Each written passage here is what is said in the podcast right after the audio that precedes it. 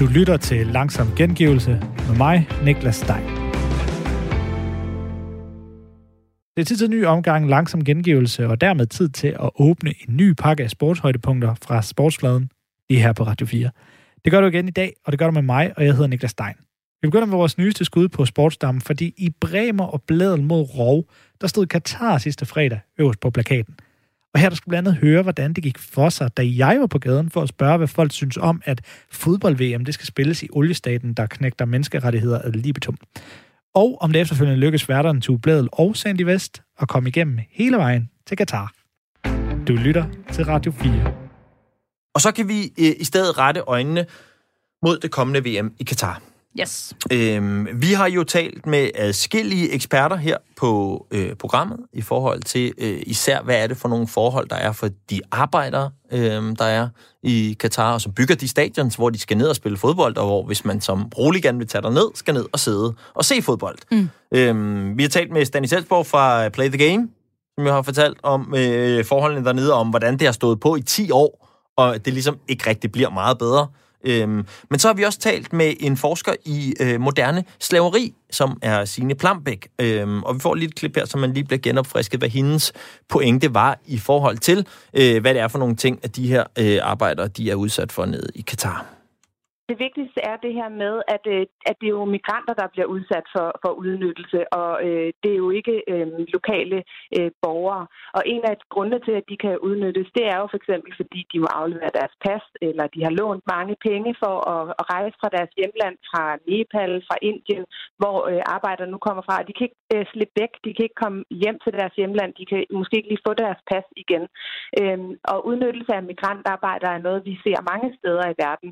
Øh, Øhm, og, og så er der så det her med, at det er byggebranchen, øh, som også er en udskældt øh, branche i forhold til udnyttelse af migranters arbejdskraft. En af de problematikker, der tit er, det er, at der kan sidde en, en rig øh, byggeejer øh, et sted, og han har så ligesom udliciteret hans øh, opgaverne, sådan at man faktisk ikke rigtig har et overblik over, hvem er det, der i sidste ende bygger stilaserne, hvem er det, der bliver udnyttet, at de ligger på de her forfærdelige steder og sover, hvor de ikke har adgang til vand. Den, der tjener pengene, sidder langt væk derfra. Øhm, så det kan være rigtig svært at, at regulere. Øhm, så det er bare noget af det, men det er helt typiske tegn på, på det, nogen kalder moderne slaveri, arbejdsudnyttelse, tvangsarbejde, som Amnesty øh, kommer frem med her. Ja, hun pakker det ikke ind, uh, Signe Plambæk, som jo er seniorforsker ved uh, DIS, og altså blandt andet har forsket i, i moderne slaveri. Ej, man får lidt dårlig smag i munden, ikke? Jo. Øhm, og derfor er det også svært for os her på programmet efterhånden at lave det, der er blevet kendt som Robert Skov-modellen, netop hvor man lader være med at sætte sig ind i tingene, for så bedre at kunne tage afsted uden den dårlige smag i munden, du det refererer jo, til. Det er jo egentlig, men på, på mange måder, altså på andre planer, en model, jeg simpelthen vil tage til mig. Ja. Altså, Ja, vi ved- anbefaler den ikke lige til den her. Nå, men for eksempel det her år i 2020. Jeg vil sige, jo mere jeg sætter mig ind i tingene, ja. jo mere deprimeret bliver jeg. Så måske er Robert Skov-modellen lige nu faktisk øh, vejen frem. Men, men, men en ting er, at vi ligesom har sat os et andet sted end Robert Skov, og vi har lidt svært ved at kunne omfavne det her VM. Men jeg har gået og været lidt nysgerrig på, at kan vide, hvad nu siger danskerne egentlig synes om det, mm. øhm, og hvad deres indstilling er. Så derfor så har vi haft vores reporter, Niklas Stein, på gaden i Aarhus for at tage temperaturen på øh, danskernes holdning til øh, VM i Katar. Og her kommer et par af de mennesker, han mødte. Skal du se VM i Katar i fodbold i 2022? Øh, måske. Øh, men det bliver på bar og sådan noget, hvis det er. Fordi du ikke har kanalerne. Ja, ja, jeg har ikke noget fjernsyn. Har du fulgt med i debatten omkring øh, menneskerettigheder, om at øh, øh, de her stadionbyggerier, de bliver lavet af slaver? Hvad synes du om det? Øh, det synes jeg er træls jo. Øh, og det, det duer ikke, altså. Synes jeg ikke. Men ikke nok til, at du vil afholde dig for at se det? Øh, nej, jeg, jeg tror ikke, at min lille stemme øh, betyder ikke så meget i den store sammenhæng egentlig. Øh, så man, ja, og sådan er det, tænker jeg. Hvad, hvad skulle man gøre for at få det her ændret? Mm, ja, det, jeg ved det faktisk ikke. Altså, øh, det er jo ligesom FIFA, der har sat det hele i værk øh, på en eller anden måde. Øh, øh, så, og, og, og så længe, at øh, fodboldverdenen har den store magt, altså, tænker jeg, så tror jeg ikke, vi kan gøre så meget. Har du fulgt debatten om, om VM i Katar og det her moderne slaveri, der ligger bag, at, at man bygger de her stadions? Ja, en smule. En smule. Ikke dybdegående, men ja. Skal du så se VM i Katar i 2022? Øhm, jeg må indrømme, at jeg ikke har taget stilling til det endnu. Men jeg, kunne godt, jeg tror godt, jeg kunne finde på at lade være. Altså, Hvorfor? jamen på grund, på grund af alt det, der ligger bag. Altså, øhm, nu er jeg ikke så meget inde i det, men det, det virker jo som om, at der er en masse mennesker, der har lidt under det her. Og jeg synes også, man burde, altså fra DBU's side, boykot. Altså, Hvad tænker du, man kan gøre, hvis man skal gøre noget? Øh, jeg tænker, hvis man er måske hvis man er aktiv på de sociale medier og bruger det, kan man jo bruge sin stemme der. Ellers så tænker jeg, at det er noget mund til mund og ligesom snakke med sin omgangskreds om, hvad der sker, og sætte sig ordentligt ind i det. Det kan være, at jeg også skal gøre det, nu når jeg ikke øh, er dybt inde i det. Men jeg, jeg synes, det er i hvert fald helt sikkert er værd at snakke om. Også generelt i sport og generelt i fodbold. Alle hvad skal man sige, de mekanismer, der er rundt om sporten, som måske er lidt sådan, ja, hvad skal man sige, toxic eller forældet, konservative, hvad, hvad end man vil kalde det. Og, og så i det her tilfælde, ja, slavelignende forhold, som jo er værd, tænker at, at komme af med, øh, mildest talt. Ja. Ja. Og jeg synes jo egentlig, altså, det, det, det tror jeg egentlig ret meget havde været mig, det her. Det- De kunne begge to have været mig, hvis jeg ikke sådan lige for øh, nogle øh, uger siden havde kastet mig over det her program, og virkelig var begyndt at gå i dybden med, hvad det egentlig er for nogle forhold. Fordi den første mand, vi hører her, som siger, ja, selvfølgelig skal jeg se VM i fodbold. Jeg har ikke kanalerne, øh, men jeg har tænkt mig at gå på bar og få mm. dem set. Og når han så bliver præsenteret det med slaveri, så ja, det er træls. Og, og, det, og det kan jeg godt forstå, at det er sådan, man har det. Ja, men han siger jo også det, som rigtig, rigtig mange fodboldfans formentlig sidder og tænker, det er, men jeg er jo bare en lille stemme. Mm. Altså, hvad skal, hvad skal jeg gøre? Ja. Hvad kan man gøre som enkelt person? Fordi nytter det noget, at jeg går hjem til og aktivt slukker for tv'et?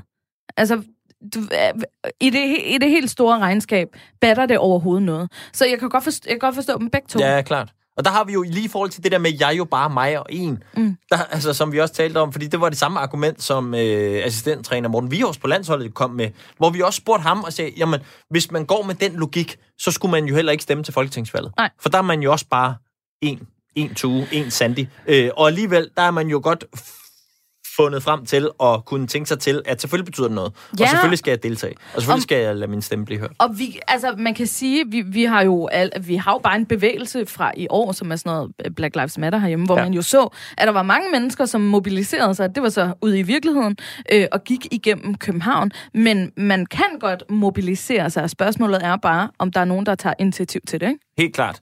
Øhm, og det kunne jo så blive os. Det kunne det her det, tilfælde. sagtens. Øh, og derfor så prøver vi jo også, man kan sige, vi, vi, vi i øjeblikket, der skyder vi lidt i blinde. Vi. Ja. prøver alt. Vi tager vi en ny pistol op, så prøver vi at skyde med den, se om den virker.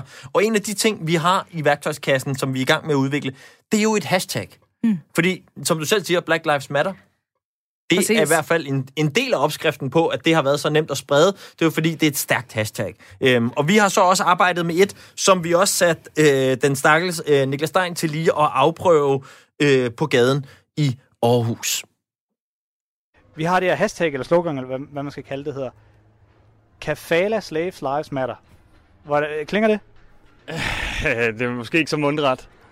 Øh, det klinger faktisk fint nok, altså, men, det- men det kræver som sagt en forklaring, tænker jeg, fordi jeg tror, der er, øh, jo, hvis man er inter- interesserer sig for det, så ved man nok godt, hvad kafala står for, men, øh, øh, men jeg tror, der er faktisk der er mange, der ikke helt ved det. Og det øh, er nok en, en meget god efterkritik, at det, hele det der kafala-slavesystem, som jo er det, som mange af de her migrantarbejdere i Katar øh, er blevet pakket ind under, så at sige, øh, og opskriften på, hvordan de bliver behandlet i forhold til det her, man fratager dem deres pas, og sådan, så man kan presse dem på alt for løn og så videre. Ja. Øhm, og, og, og mange andre ting. Men, men det er ligesom det hashtag, vi i øjeblikket arbejder lidt med, og prøve at se, om vi kan ride på bølgen af Black Lives Matter. Altså, jeg synes faktisk ikke, at det er så slemt, der bliver sagt. Det er måske ikke så altså mundret. Jeg synes faktisk, det er ganske mundret. Kefala Slaves Lives Matter. Jamen, det, jeg, jeg er også fan af det. Også fordi, jeg synes, det egentlig helt alvorligt illustrerer en god pointe. Men netop det der med, at man har så travlt med lige nu, at øh, Black Lives Matter buller der ud af, mm. og så videre.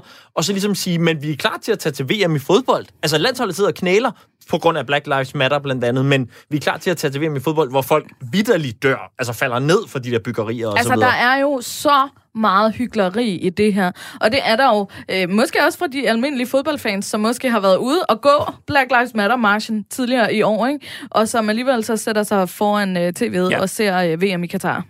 Og derfor, så tænker jeg også, at af, af flere årsager, så er det på tide, som jeg også sagde indledningsvis, at vi nu må til Katar og mm. høre nogle ansvarlige mennesker dernede. Hvad er det, der foregår? Øh, og hvordan kan de selv retfærdiggøre det? Og er der egentlig forbedringer på vej?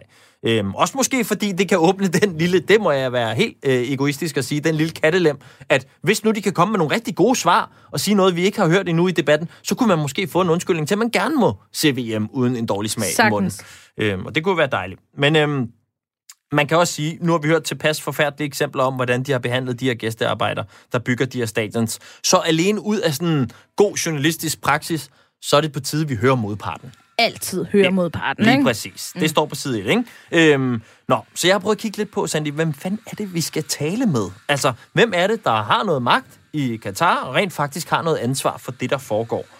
Øhm, og jeg er måske ikke den hurtigste googler, hverken på havnen eller her på redaktionen, men jeg er heller ikke den allerlangsomste. Nej. Og jeg vil sige, altså, bare det at gå i gang med at finde ud af, hvem er ansvarlig, det er lidt som det der Asterix-hus fra den der tegn til, hvor man hele tiden får at vide, Nå, hvis du lige går ind ved siden af, det er den form, du skal have for at kunne komme på besøg her, og så skal du udfylde. Og, Ja, klart. Sådan opleves det lidt, fordi jeg er kommet frem til, at øh, det, som er det øh, ansvarlige organ, om du vil, det er det, der hedder Qatar Supreme Committee for Delivery and Legacy. Der kan du tale om at være mundret, hva'? ja, præcis. Så er alle i hvert fald allerede stået af, og det tror jeg også lidt er meningen. Nå, det er den instans, der ligesom står for, for, for både at forberede og afholde VM i Katar, ikke? Mm. Øhm, chefen for det foretagende, og hold nu fast, His Eminence Hassan Al-Tawadi, øh, som også bærer titlen Head of Qatar's World Cup Organizing Committee. Ja, kun fedt navn. Han har, øh, han, det kører for ham i Katar, ser det ud som om. Her er, hvad jeg lige har kunne finde om ham umiddelbart. Uddannet advokat, tidligere været en del af det, der hedder General Council for Qatar Investment Authority og Qatar Holding. Ja. Ja. Tror du, der er penge i det? Og jeg tror, der er rimelig mange penge i ham. En smule. Derudover så sidder han i bestyrelsen i virksomheder som Qatar International Islamic Bank og Northwestern University Qatar. Øh, og har selv studeret på University of Sheffield, faktisk, øh, og taler fire sprog flydende. Det er sådan ligesom, hvad Det er jeg næsten har som om, du er i gang med at skrive hans Jamen, blå bog. det er virkelig. Jeg mangler bare I livret. folkeskolen. Ja. Ja. Bedste ven. Ja, præcis. Kæledyr. Jeg tror ikke, han har tid til venner. Han er rimelig travlt. Øhm, nå. Mister, øh, altså... Øh, his, his Eminence, han er selvfølgelig ikke sådan en, man lige slår op på de gule sider. Nej. Øhm, men jeg vil sige, bare det at finde noget kontaktinfo på det der generelle organ, som hedder Qatar Supreme Committee for Delivery and Legacy, det er også rimelig bøvlet. Ja. Jeg har fundet deres hjemmeside. Den er proppet med masser af fede citater.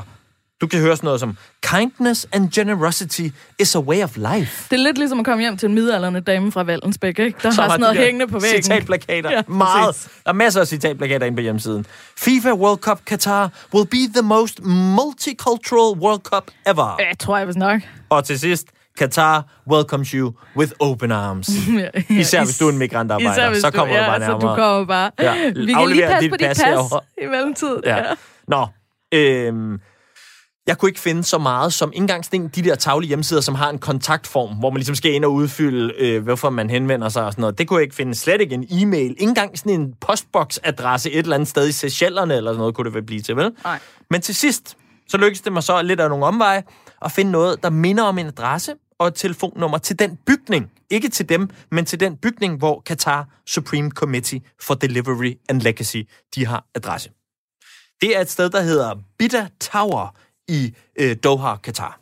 Klart. Ja. Øhm, og der tænkte jeg, okay, det er et wild shot, men det er det, jeg har. Så der starter jeg ligesom med at prøve at ringe til bygningen og høre, om de har set øh, His Eminence, eller i hvert fald bare det her organ, der ligesom står for at afholde øh, hele... Øh, Altså det- klassisk journalistisk arbejde. Du arbejder der indad. Lige præcis. Udefra ind. Ja. Starter her. Sorry, reception is not available. Record your message at the tone. When you are finished, hang up or press pound for more options. Hello, this is uh, Tu Bledel from Danish Radio 4 from the show Bremer og Bledel mod Rov.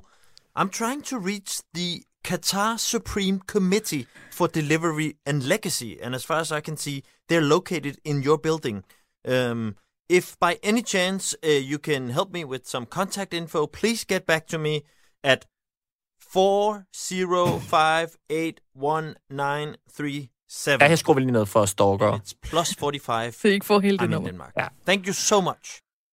Det er godt, du Altså- lige får sagt til sidst. It's plus 45. Nå jo, men, men altså, Jo, jeg sagde godt nok, bevares. vi er Radio 4. Jeg ved godt, at vi har mange lyttere, men alligevel, det er meget godt, de lige ved det. Det er klart. Ja. Klassisk, når man ringer til Katar, man lige får telefonsvaren, hva'? Ja, det var lidt... Øh... Nå, men her er man altså virkelig med en graverjournalist på arbejde, ikke? Ja. Det er altså virkelig et indblik i maskinrummet. Ja, må man sige. Øhm, nå, derfra så øhm, tænkte jeg, okay, næste skud i bøssen, det må være FIFA. Mm. Det er trods alt stadig hos dem, at VM bor som begivenhed. Og hvor bor FIFA så? De bor selvfølgelig i Schweiz. Selvfølgelig. Stedet, hvor fodbold blev opfundet. Ja, men det er eller... bare stedet, hvor fodbold blev opfundet. Som- Fodbold og Tina Turner. Ja. Lige præcis. Øhm, nå, så ringede jeg så til, øhm, til FIFA. Det lød sådan her.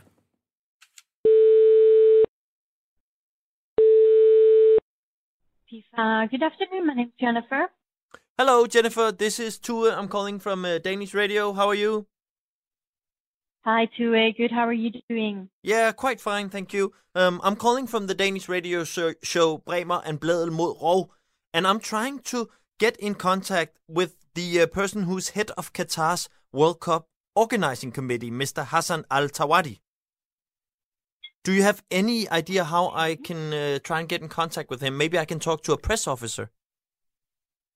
Yes, I think that would be the best idea. Uh, let me just connect you to the media department. Perfect. Thank Bear you. with me. Thank you very much. Yeah, no Thank worries. you. Hey, but, oh, by the way, Yes. Mhm. um, do you know Mr. Hassan? no, I don't know him personally. No. Okay, but you heard of him.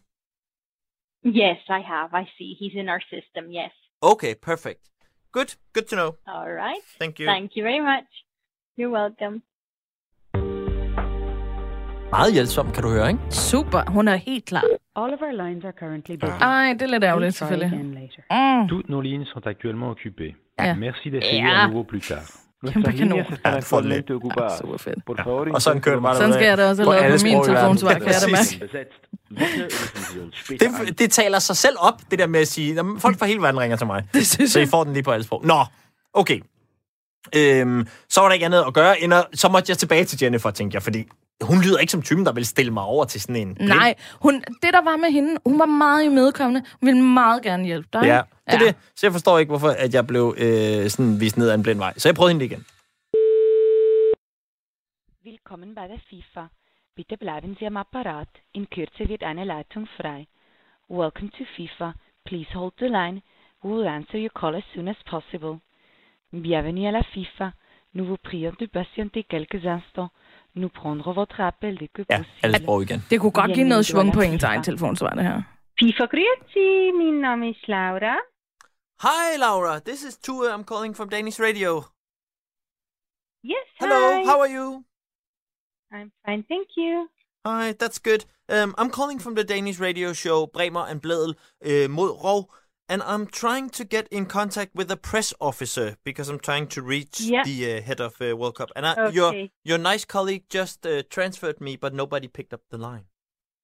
Oh, I give you also the direct number because it's a hotline, so Okay. I'm allowed to give you the direct number. Thank you. It's uh, 0041 yes, please. 43 Mm-hmm. 222 Yes. 7272. Okay? and I will try 7272. to put you through. Okay, and Laura? My name is Laura. Yeah, you're, you're Laura. Yeah, thank you. Um, are you um, are you familiar with? Are you going to watch the World Cup in uh, Qatar ne- next year? yeah, of course I will, but I'm not allowed to do any statements. No, no, no, no. I was just wondering. I was just wondering, with all the modern slavery and stuff, you know, is that going to be a problem Ah, for you? okay. Not a, yeah, we are not. But anyway, I will. I will try to put you through our media uh, department, and uh, Perfect. yeah, I hope that you are lucky this time. Okay. Thank you. Thank you. Have a good day. bye bye. Ja, Ja, hun er vidunderlig. ja. Hun er fandme skøn. FIFA Media, David speaking. Hi, this is Tue. I'm calling from Danish Radio. Uh, how are you? Hello. Og så kommer I'm jeg faktisk and you? igennem til Thank en... Øh, skruer vi lige lidt ned for ham her. Kommer jeg faktisk igennem til en David Ja. i øh, FIFAs Media Department. Mm. Øhm, og han ender faktisk med til sidst, efter sådan lidt boksen frem og tilbage, øhm, og give mig en meget generel øh, e-mail, men som dog skulle være til øh, den rigtige committee i Katar. Ja. Så den har vi nu. Er det den e-mail, der står her i manusstue? Det er den, der hedder media to bogstaver, punktum, to To bogstaver. bogstaver. Ja. Ej, Så det er meget fortroligt, du nu har jeg, jeg, jeg føler ikke sådan, vi er en til en med øh, Mr. Hassan endnu. Nej, Det er ikke sådan, den går direkte ind i hans... Vi slider ikke ind i hans DM. Ej, lige. med den Men her. jeg elsker, hvordan hun lige får grinet sig ud af slaveriet, jo. Ja, det må jeg præcis. bare sige. Ja, Laura? Ja. I'm not, no, I don't, what, uh, excuse me, what, who am I? Uh, Oh, the slaves. Ja, goodbye. Goodbye. ja. Øhm, men, men altså, så langt så godt, ikke? Nu sidder jeg så og arbejder på en mail på ham her, uh, His Eminence, og det sørger jeg selvfølgelig for at skrive rigtig mange gange i den der mail. Det er klart, klart, Øh, det ja. føler jeg ligesom Ja. taler ham op. Derudover, så har jeg faktisk lavet en lille genistreg, føler jeg selv. Jeg har addet ham som ven, hedder det ikke, på LinkedIn. Ja. Anmodet om at blive kollega, eller Ja. hvad det nu er. Ja. Øhm, vi er jo i samme sport. Jeg er Direkte sport, han går Ja. ja. op i noget med sport. Ikke? Ja, ja, klart. Øh, og jeg tænkte, han er mere en LinkedIn kind of guy nok end Facebook. Det tror jeg, du har fuldstændig ret Han er i. business, ikke? Jo, præcis. Ligesom mig. Fuldstændig ligesom dig. Fuldkommen som mig. Jeg føler, Øhm, meget, føler meget i på bølgelængde, Ja. I to. Ja. Radio 4 taler med Danmark. Fra fodboldstadionerne i Katar til dem, der ligger lige herhjemme i Danmark. Ordningen med flere tilskuere til sportsbegivenheder, den blev rullet tilbage, og de næste par uger kan sportsklubber igen kun lukke 500 ind, når der eksempelvis skal spilles fodbold i Superligaen. Den nyhed og konsekvensen for de danske fodboldklubber, det blev mandags vendt i vores fodboldprogram 4 på foden. Du lytter til Radio 4. Og øh, så øh, begynder vi på en, en mere kedelig øh, nyhed, fordi da Mette Frederiksen i fredags øh, stillede sig op foran nationen for at annoncere en række øh, coronastramninger, så kunne de se til med bedrøvet mine rundt omkring i de danske fodboldklubber. For nu er det nemlig igen kun muligt at få op til 500 personer ind til en fodboldkamp i Danmark, og det er reglen frem til i hvert fald den 4. oktober. FCK øh, handlede hurtigt. De forsøgte at få søndagens derby mod Brøndby udsatte, men det lykkedes ikke. Og Brøndby de kunne så løbe med den her sidste minuts sejr øh, foran stort set tomme tribuner. Det kommer vi øh, tilbage til lidt senere. Men øh, klubberne står nu igen med den hovedpine, der hedder sæsonkortholdere, tilskuere, der allerede havde købt billet, men altså ikke kunne komme ind for at se Superliga-fodbold alle sammen i, i weekenden, og altså også med nogle konsekvenser, som, øh, som bliver større og større i takt med, at der går flere og flere kampe uden fans på, på lægterne. Nu kan vi sige øh, pænt goddag til øh, dig, Claus Thomsen. Dag. Dag. Du er direktør i Divisionsforeningen, og du er med på en uh, telefon her, og øh, jeg synes bare, vi skal starte med det store spørgsmål øh, fra start af, og så lad os grave os lidt mere ned i svaret bagefter. Hvad betyder det for de danske fodboldklubber, at de ikke må, øh, må lukke flere end 500 ind til kampene, i hvert fald de kommende to uger? Det, det er jo øh, tæt på at være det samme, som slet ikke var om at lave nogen i. Øh, så det er jo utrolig kritisk, og det er jo særdeleshed kritisk, når man er i gang med at kickstarte sin sæson. Man har inviteret alle ind. Jeg tror, vi stort set har haft udsolgt øh, med, den, øh, med den mulige kapacitet på, på samtlige stadioner i weekenden.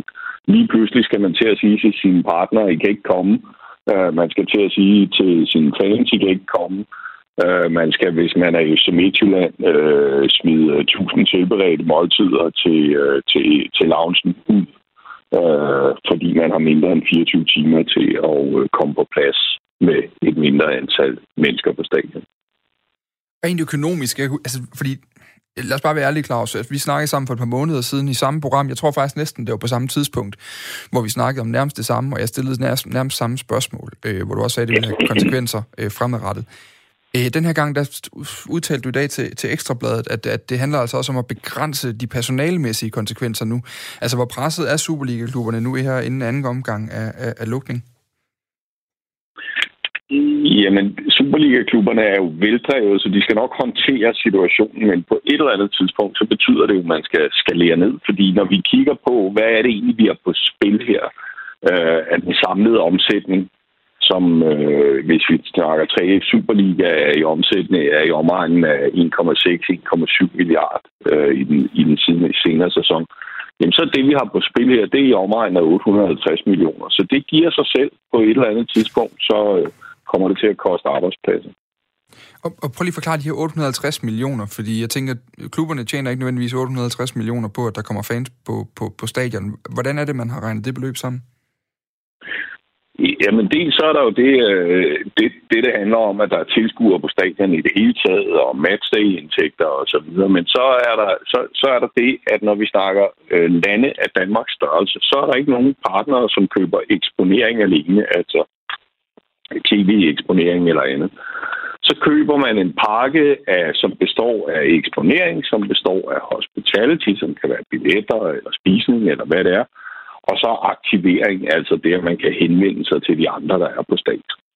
Øh, og det, der jo sker her, det er jo, at man piller to af de tre ben af skammen, øh, og så vælter den øh, øh, helt naturligt. Så, så, det er jo, så det er jo den del af økonomien, vi har på spil, fordi det her er et økosystem. Det er ikke noget med, at man kan tage øh, to ben væk, og så bliver skammen stående alligevel. Hvor, hvor, øh, en, fordi du har også været at sige, at, det, at nu skal I have gang i noget akut dialog med, øh, med regeringen og med i det her forum, I har haft med, med politiet og, og andre, det her samarbejdsudvalg, tror jeg, det bliver kaldt. Hvor, hvor meget er I hos Divisionsforeningen egentlig blevet hørt fra, fra politisk hold i, i den her omgang? Fordi I lavede jo en test af de her forskellige øh, øh, øh, protokoller, I har lavet, og de her forhold, I kunne afvikle fodboldkampe under, som jo er gået godt i de her 38 testkampe. Øh, i, I den her omgang, der er vi ikke blevet hørt. Vi havde, vi havde jo noget dialog om, øh, at det her kunne bredes ud til, øh, til andre, altså til første division og til anden division og til andre idrætsgrene, til andre arrangementer. Så det havde vi en, en dialog om. Vi har ikke øh, haft nogen form for dialog, øh, da vi kom hen imod øh, den nedlukning, der har været nu. Øh, Øh, og det bekymrer os jo, fordi at, øh, det, er jo, det, er jo, det er jo essentielt for os, at vi kommer øh, ind i et rum, som hedder, at det handler om, hvorvidt man forsvarligt kan afvikle arrangementer. Det handler ikke om symbolværdien af, at der er nogen, der sidder på stadion eller ej. Skal det forstås sådan, at du, at du mener, at de her tiltag, øh, som så har ramt fodbolden, at det, det er symbolpolitik for at bruge et, øh, et term fra en anden verden? Ja, det, det vil jeg være forsigtig med at sige. Jeg, jeg går ud fra, at myndighederne har vurderet, at det her det er nødvendigt, fordi det er meget alvorligt. Øh, og øh, vi, har, vi, har blot ikke, vi har blot ikke hørt forklaringen. Vi har ikke hørt så meget andet forklaring, end at smittetallet er stedet, så derfor kan man ikke have øh, afholde øh, kampe i 3-1 Superliga med, med tilskuere efter de retningslinjer, der har været. Øh, og, øh, og det må vi jo acceptere, og, og det er jo Danmarks sundhed og sikkerhed, der står øverst. Men det handler jo meget om, at forud for det, der havde vi jo 38 kampe, hvor vi har vist, at vi kan afvikle øh, fodboldkampe i 3F Superliga, uden at, der har kunne, at det har kunne konstateres, at der har været taler om smittespredte begivenheder i nogle kampe. Og vi havde hellere set en dialog, hvor man siger, jamen hvad er det så, der skal til? Er der noget, der skal strammes yderligere? Er der noget, der skal gøres? hvordan eksekverer vi det her forsvarligt? Fordi vi investerer jo rigtig store beløb i det, og klubberne investerer rigtig store beløb i at begrænse skadevirkningen af covid-19 på det danske samfund. Øhm, noget af det, øh, FC København jo forsøgte, det var at få kampen mod Brøndby øh, udskudt til en senere dato. De meldte ud, øh, at de er kommet med forskellige løsningsforslag til hos øh, Divisionsforeningen, men at, øh, at det blev afvist. Hvorfor var det det her derby ikke kunne blive, blive flyttet, øh, og eventuelt også andre kampe, så der er mulighed for at få flere tilskuere ind på et tidspunkt, hvor, hvor Danmark ikke er lige så hårdt presset? Det er fordi, vi har den mest øh, pressede kampkalender i, øh, i fodboldens historie i Danmark øh, i den her sæson. Vi er kommet i gang to måneder senere, end vi skulle have været i gang. Altså, vi skulle have været i gang i juli. Øh, og vi skal slutte på samme tidspunkt, fordi der er EM i 2021. Så det er sådan, at hvis vi skal kunne afvikle turneringen i år, øh, så skal alle kampe spilles i de runder, hvor de er planlagt. Desværre uafhængigt af, om der kan være tilskuere eller ej. Øh, og det er jo fordi, at, at vi, hvis vi kommer ud i, at vi lige pludselig ikke kan afvikle turneringen, eller vi skal til at begrænse turneringen, skære den til, jamen, så har vi en meget større skadevirkning end øh, de enkelte kampe, hvor der desværre ikke kunne være tilskuere med her. Mm. Lige til allersidst, øh, Claus Tom, så skal jeg nok slippe dig, fordi øh, jeg gætter på, at du har travlt med alt muligt lige nu. Men, øh, men har det været på tale at suspendere Superligaen, hvis det nu viser sig, at det her øh, loft med 500 tilskuere øh, kun er for en kort periode? Nej, det har det ikke, fordi øh, et, det er der ikke plads til i kampkalenderen, og to, det er nødvendigt, at 3F Superliga spiller færdigt, fordi at der er hele det her økosystem. Så, så vi er altså ikke i en situation, hvor vi ikke spiller kampe. Og det vil være tilskuere eller ej. Hmm. I hvert fald, tusind tak, fordi du lige var med her i programmet, Klaus Thomsen. Vi glæder os til øh, opfølgning, og så satser vi på, at der er fans på stadion igen efter 4. oktober. Det vil være dejligt. Tak skal I have. Jeg kunne godt tænke mig lige at, at vende den her studie også. Øh, jeg synes, der er et par interessante ting i det her. Jeg skal først og fremmest, vi snakker også lige kort om det, inden vi gik i studiet. Det her beløb, man taler om, de 850 millioner, det er halvdelen af en Superligas omsætning set i det store. Det er garanteret også med afledte effekter og øh, potentielle øh, muligheder i forhold til, til det nye marked og sådan noget. Øh, hvor alvorligt kan det her blive? Faktisk, jeg til at spørge i forhold til både den danske, men også internationale fodbold? Jamen, det er alvorligt. Øhm, men, men det er jo rigtigt, som Claus Thomsen siger her, at det kan blive meget mere alvorligt. Og det bliver det jo, som han siger, hvis man ikke kan, øh, hvis man ikke spiller færdigt. Altså, der er ikke noget for mig at se noget alternativ, hverken i Danmark eller internationalt, til at spille færdigt uden tilskuere. Og så får vi de her kede, den her kedelige atmosfære og de her mærkelige kampe, og måske også nogle mærkelige udfald i kampene, men de bliver dog spillet. Og det siger han, Claus Thomsen her, at det skyldes jo, at der er tale om et økosystem. Det er jo en pæn måde at sige på, at, at fodbolden er kapitalisme, når det virkelig øh, altså batter, ikke? Fordi man kan sige, øh, øh, det som, det, der hvor fodbolden allerede er såret nu, det er jo i forhold til fans, i forhold til kommersielle øh, samarbejdspartnere. Det sidste ben, for at blive hans terminologi, som stadig står, det er jo, øh, det er jo øh, tv-rettighedspakkerne. Altså det er aftalen med øh, øh, hvad hedder det, Discovery og via, øh, Viasat og hvad det ellers hedder, øh, om at afvikle kampene. Og det er stadigvæk for de danske klubber, og, for, og, og, og, og, og internationalt også, så er det det vigtigste ben. Øh, altså økonomisk set. Mm. Øh, fordi en ting er, at man spiller for tomme tribuner, men hvis kampen ikke kan afvikles, så taber man mange flere penge. Fordi det er de her milliardkontrakter øh, med, med de store tv-selskaber, som er helt livsnødvendige og helt altafgørende for, for Superliga-klubberne. Så, så helt klart med på det her, at det skal spilles, det skal gennemføres, uanset hvor mærkeligt setup'et bliver.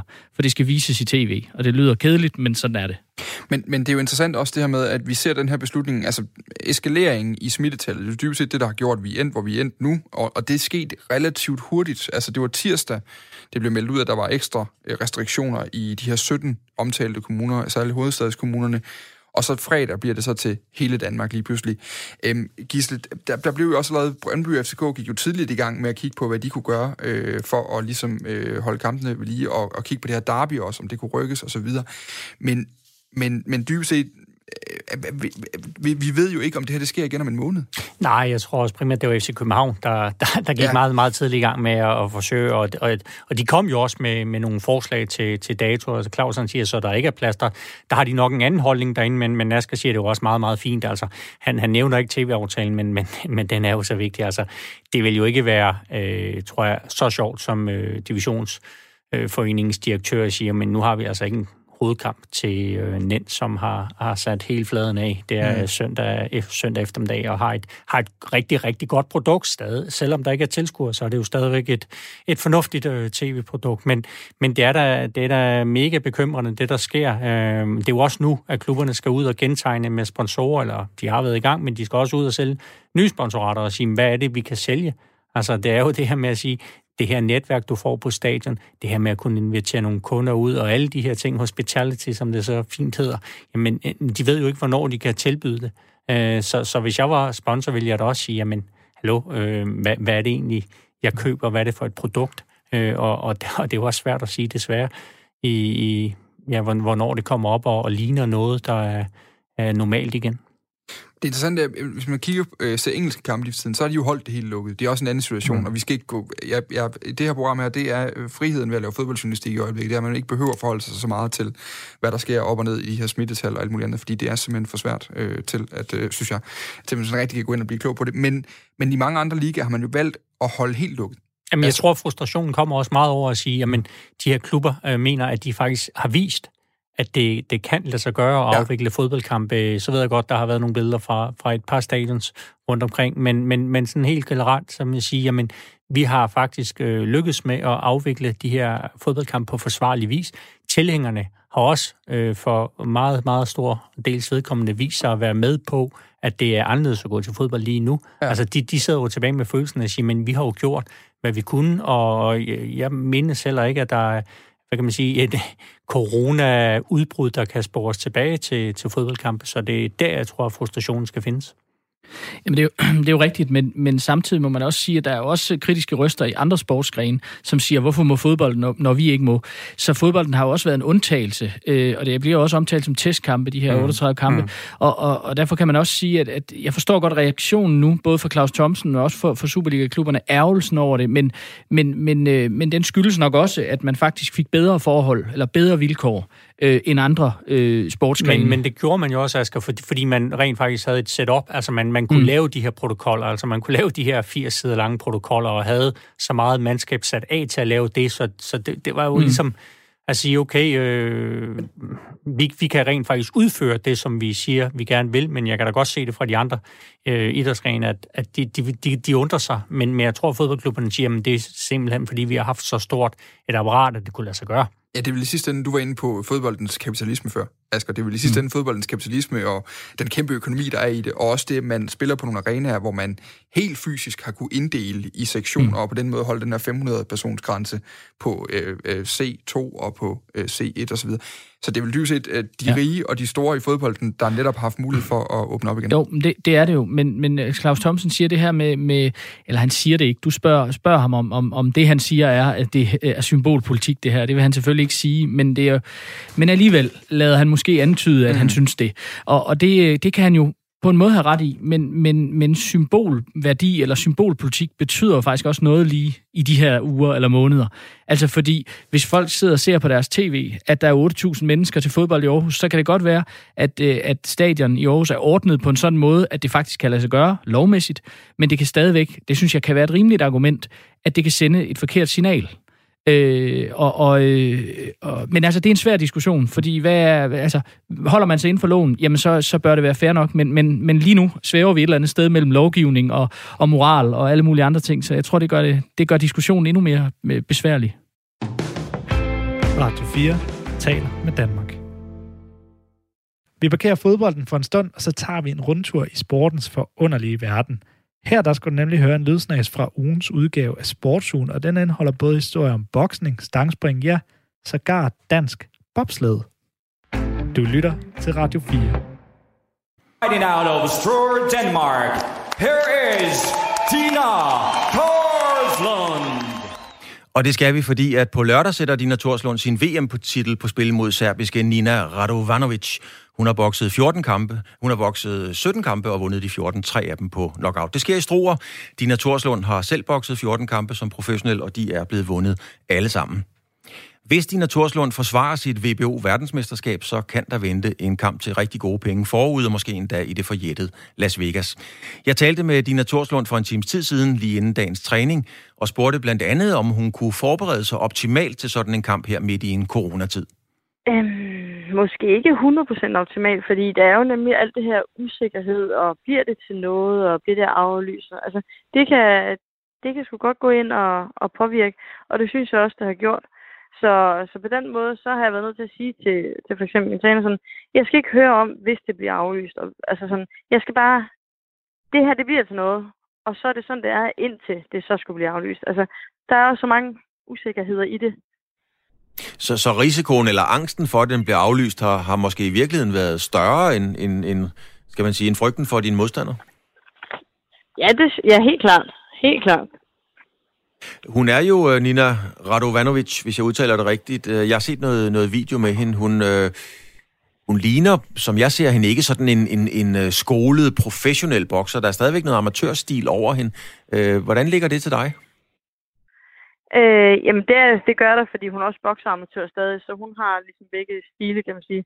Øh, men jeg synes, øh, umiddelbart, så plejer jeg ikke at, ja, at være mega fan af hendes øh, stil. Så på den måde, så synes jeg ikke, det ligger god eller godt til mig. Men, øh, men jeg tænker at jeg har helt klart fordelen, fordi jeg er større og har længere rækkevidde. Så, så tænker jeg, at det skal, det skal nok gå. altså, det er jo til at få øje på, at hun er åben og sårbar over for, for det dybe arbejde. Og der, Dina, du er jo voldsomt stærk. Er det, er, det, er det vejen til en sejr? Det tænker jeg, det sagtens skal blive, for vi, vi har også set, at hun ikke er så stærk øh, i maven.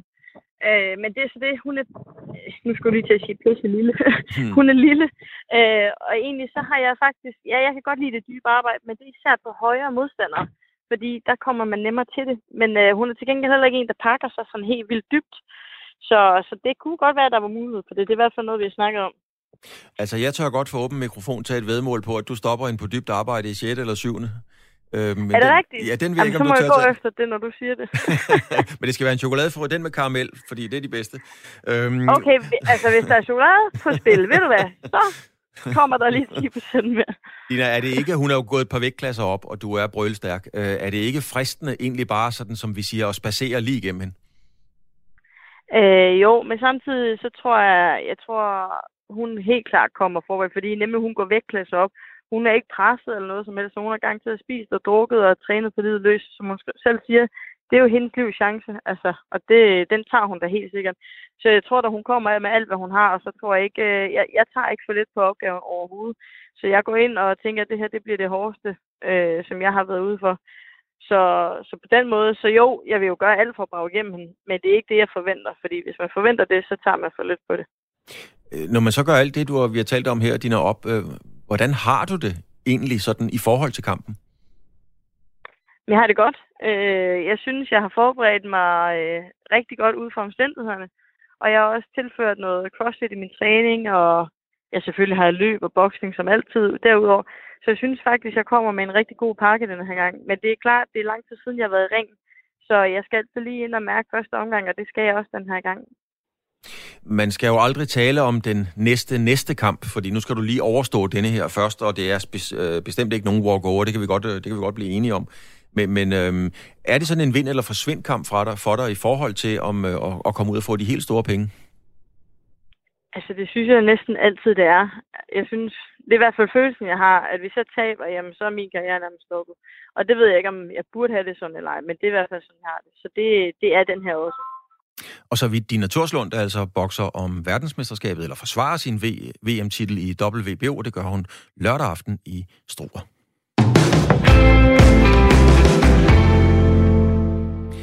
Stangspringeren Armand Duplantis er den helt store stjerne på atletik himlen. Armand Duplantis konsoliderede torsdag sin status som kongen af stangspring. Her satte den 20-årige svensk-amerikaner ny verdensrekord i udendørs stangspring, da han ved Diamond League-stævne i Rom slog legendariske Sergej Bubkas rekord, rekord fra 94. Dengang sprang Bubka 6 meter og 14, Duplatis han kommer over 6 meter og 15, så altså 1 cm højere end Bubka. Og Duplatis har også verdensrekorden indendørs, og det har han klaret med et spring på 6 meter og 18. Mikkel Ringsted, du er fra KIF Atletik, og du har rent faktisk selv sprunget mod Armand Duplatis. Fortæl lige om den oplevelse. Øh, jeg sprang mod armene en gang til øh, valgungdomsspillen i Jødeborg, da jeg var 13 år, og øh, Armand Plantis har det på daværende tidspunkt nok været, øh, ja, han har været de tre år yngre end mig, så han har været 10 år. Og øh, vi springer mod hinanden, og jeg går i gang, og vi varmer op og sådan noget, og han sådan, jeg ser ligesom den her lille dreng, og på det daværende tidspunkt har han været, ja, 1,40 eller sådan noget, så han har været meget mindre end mig, og han har også været den her lille dreng. Og jeg konkurrerede og varmede op, og så synes jeg, han var lidt... Der var den her dreng, Armand Duplantis, der var lidt hysterisk. Han kigger brokket til sin mor, og han kastede nogle stænger og sådan noget. Og jeg tænkte sådan, hvad fanden er han egentlig? Og så kom vi i gang, og så sprang vi, og jeg sprang øh, fint. 3 meter og 10, tror jeg det var. På det her tidspunkt meget godt som 13-årig, og jeg tror, jeg blev nummer 8 i konkurrencen deroppe. Og så øh, ser jeg, ser jeg ham med Armand, han sidder stadigvæk. Og han er ikke gået ind i konkurrencen endnu. Og så tænker jeg, okay, så han er sådan ret god. Og så når alle andre er færdige, så starter han. Og så sætter han også lige uh, ungdomsverdensrekord på 3.84 den dag. Så det var ligesom der, hvor jeg sådan der første gang mødte Armand Duplantis. Og Ja. ligesom stiftede bekendtskab med ham. Er det noget af en entré at gøre? Øh, Mikkel, har, har han... Øh, øh, Sergej Bubka er jo, skal man sige, målestokken i, i mange sammenhænge i stangspring. Har han Bubka-potentiale, ikke bare sportsligt, men også i udstråling og, og være den stjerne for, for stangspring, som Bubka jo var? Ja, det, det synes jeg jo helt klart. Jeg synes jo, han... Øh, altså, det der med, at Bubka har været der, og, og Bubka er jo stadigvæk altså sådan der, den vildeste stangspringer, fordi han var den første, der brød de her 6 meter. Men jeg, er helt, jeg synes helt klart, at øh, det at komme og så sætte tre verdensrekorder nu på et år, eller to verdensrekorder i virkeligheden, fordi at teknisk set, så, ja, sådan der, så skældner man jo ikke mellem indendørs og udendørs rekorder i stangspring mere. Men selv selve stangspringer og lidt uofficielt, så gør man jo alligevel, fordi at man går op i, hvad det højeste spring nogensinde har været udendørs. Ikke? Så jeg synes, at han gør det godt, at han er kommet efter, og han øh, har potentiale for at kunne øh, lave en bootcamp og forbedre sine egne rekorder 1 cm i gangen. Ja, det var det, vi kaldte salami-metoden jo. Ja, han, øh, han ligesom bare tager den ene af gangen, og sikkert også får en kontrakt, og hver gang han sætter en verdensrekord, så får han en pose penge, og så fortsætter på den måde. Øh, Men hvad har han i sig, øh, Mikkel? Altså, hvor, hvad, hvor, hvor mange centimeter mere har han mere end de, end de 6-15? Jeg, jeg ved jo, at øh, han har altid været en, øh, en, en forholdsvis øh, lille dreng. Han er så kommet ret godt efter det her på den seneste. Det er hans øh, mor, der, der er hans træner, og sammen hans far. Men det er hendes, øh, hendes mor, der står på den fysiske del af træningen, og man kan se, at han... Øh, jeg følger ham jo på øh, de sociale medier, og kan se, at han er begyndt at lave flere vægte. Du kan også se fysisk på ham, at han er at blive større.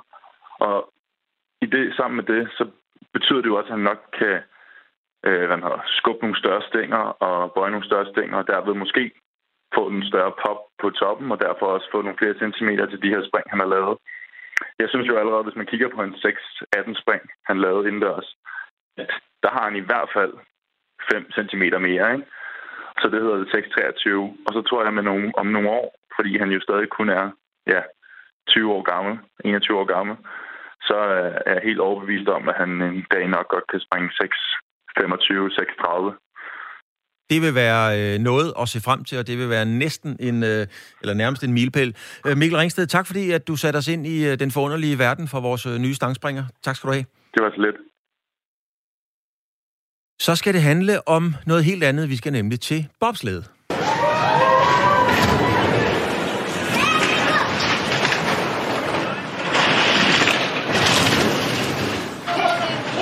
Og sådan voldsomt lyder det. Danmark er ved at stable, og et stykke tid været ved at stable et bobsledhold på benene. Bobsleden Danmark. Vi kender bobsledholdet Cool Running fra Jamaica. Det blev verdensberømt, men kunne jo ikke rigtig gøre sig gældende for alvor. Janni Bakke, du er pilot på bobsleden. Øh, der er ingen baner i Danmark. Til gengæld er der en hulens masse corona og alle mulige andre forhindringer. Hvor langt er I i det her meget, rent faktisk, ambitiøse projekt? Jamen, øh, vi er lige gået i gang. Så vi har, vi har en gang været nede i øh, Tyskland og set en bane, og vi har prøvet at øh, skubbe til en bobsled. Men vi har endnu ikke prøvet at, øh, at køre en bobsled, så vi er meget, meget tidligt i processen, og vi har jo valgt at gå rimelig tidligt ud med det. Men, øh, men som du siger, corona og andre ting øh, er, er, er svære at styre. Men, øh, men øh, vi er, er i gang med processen, men ikke særlig langt endnu. Man skal jo sammensætte sådan et team, og øh, jeg har rent faktisk selv prøvet at sidde, det har du så ikke, men jeg har faktisk siddet i, på, i, i Lillehammer i en firmandsbobslede sammen med det norske hold, øh, for at få en prøvetur med rundt. Det var en vanvittig oplevelse. Øhm, og der fortalte de lidt om, hvordan man sammensat det her hold. Der skal være nogen, der har muskler, der skal være nogen, der, der kan noget andet. Hvordan har I sammensat holdet? Jamen altså, jeg øh, har en baggrund i atletikken, hvor jeg er fire gange dansk mester i træspring, og så har vi en, øh, en øh, vægtløfter også, som er, som er tre gange nordisk mester, og så resten af vores hold kommer også fra øh, atletikdiscipliner. Det er, er sprintdiscipliner og sådan 10-kampsdiscipliner. Det, der kendetegner en bobsledkører, er, at, øh, at han er stærk, og han er eksplosiv, og han vejer i hvert fald på den gode side af 90 kilo. Øhm, og der er nogle af os, der skal lidt op i vægt for at komme derop, men, øhm, men, men det er altså styrke, og det er eksplosivitet, og det kræver, at man har en sports sportsbaggrund et andet sted fra. Det er helt klassisk, at man tager i bobslædesporten, at man tager folk fra især atletikdiscipliner og andre eksplosive sportsgrene, og så gør dem til bobslædekørere. Hvad kan I, øh, hvad er ambitionen, øh, Jannik Bakke? Hvad, hvad kan I drive det her til? Jamen, altså, vi har sat et mål, der hedder øh, OL i øh, 2026 i Milano, Cortina. Så, øh, så det er det, vi, vi arbejder mod. Og uden at jeg, jeg på nogen måde skal blive ironisk eller sarkastisk, det er slet ikke sådan ment spørgsmålet, mm. men det må jo være en hårfin balance mellem at blive taget seriøst, øh, og så nogen, der egentlig bare griner lidt af jer og siger, at det er bare et plagial af cool running fra, fra Jamaica. Hvordan håndterer I den balance?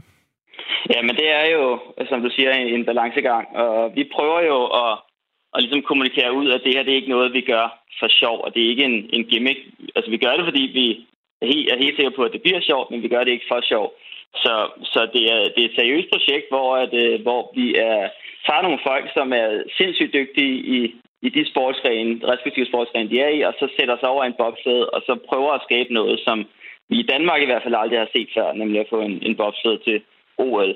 Og det skal siges, at med de kvalifikationskrav, der er i bobsleden nu til OL, så kommer man ikke med til OL, uden at man, er, man, er, man kan finde ud af det. Ej, sådan er det skruet sammen i alle discipliner. Hvor, hvor, hvor normalt er, skal, skal vi sige, rekrutteringsproceduren, nu sammensætter I forskellige sportsgrene. Gør man også sådan mm. i, i andre lande, eller har man en bobsledet skole, kan man sige det sådan? Man kan sige, at i nogle af de mere etablerede lande, så vil, det være, så vil der være meget bedre organiseret i forhold til at, at, at få folk ind i og der er, er trænere på, og der er baner, og i, for eksempel i Tyskland, hvor de måske er det bedste land i verden i bobsled. De har selvfølgelig en meget større organisation. Men selv hvis man går ind på det internationale forbunds hjemmeside og kigger på, så er der sådan atletprofiler. Så, øh, så en, så står der navn og vægt og højde og sådan nogle ting. Og så står der også former sport, altså tidligere sport. Så det er helt klassisk, at man i bobsledsporten kommer fra en anden øh, sportsgren. Der er ikke nogen, der starter med at køre bobsled som 8-årige, og så, øh, og så kører bobsled hele der, deres ungdom. Det er ligesom en, en voksensport, hvor man skal have bevist sit værd i en, i en anden sportsgren, og skal opnå nogle atletiske kompetencer, og så kan man så bruge dem i en bobsled. Janik Bakke, det bliver en øh, sej, hård kamp.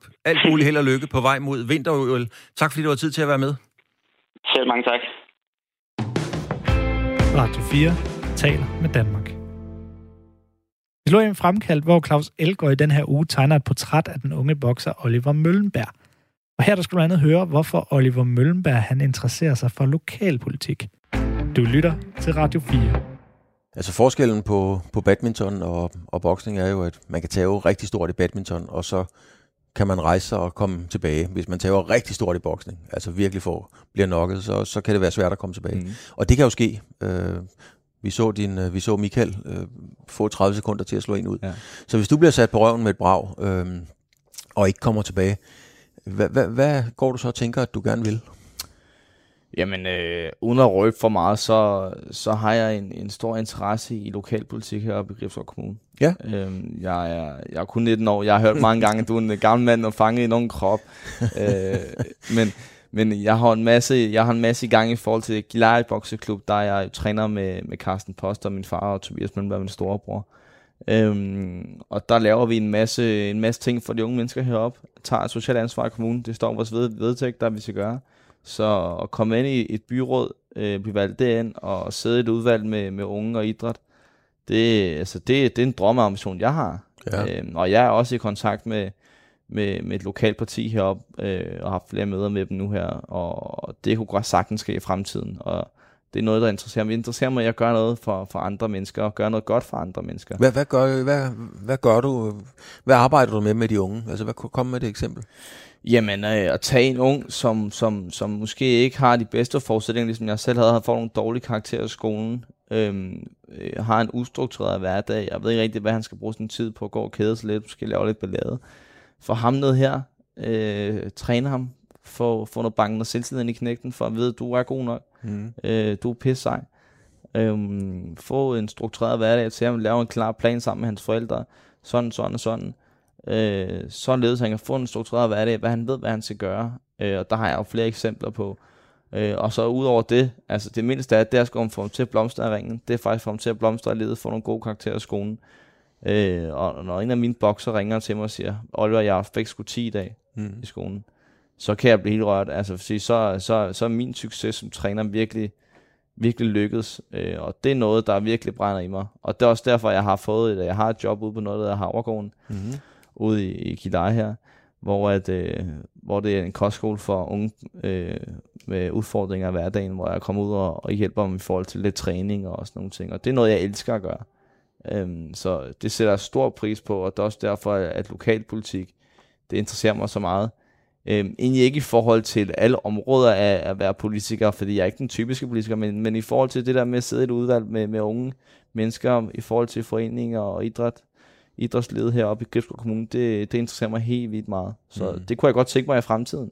Så det er noget, jeg helt sikkert vil, vil bruge min tid på, og hvis jeg ikke var professionel bokser, og jeg stopper, så vil jeg lægge alle mine kræfter ned i den her forening her, i forhold til at, at være boksetræner. Det er bokser. Jamen, der er jo masser af øh, bokser, der har gjort politisk karriere. Altså, mm. Manny Pacquiao, han bliver vel præsident ja. hjemme i sit, uh, i sit hjemland i Panama, ikke? Uh, og Klitschko. Ja, vi tager det Klitschko, ja. Kan jo blive præsident i Ukraine, ja. uh, hvis, han, uh, hvis han har lyst til det. Men det må vi se, hvor langt det bærer. Men hvad er det, der, hvad er, det, der er? Fordi at, uh, hver, mange gange, når jeg har besøgt uh, boksetrænere, Øh, det er lige meget, om det har været øh, det Lima, eller, eller hvad de har heddet, Møllenberg. Øh, ja.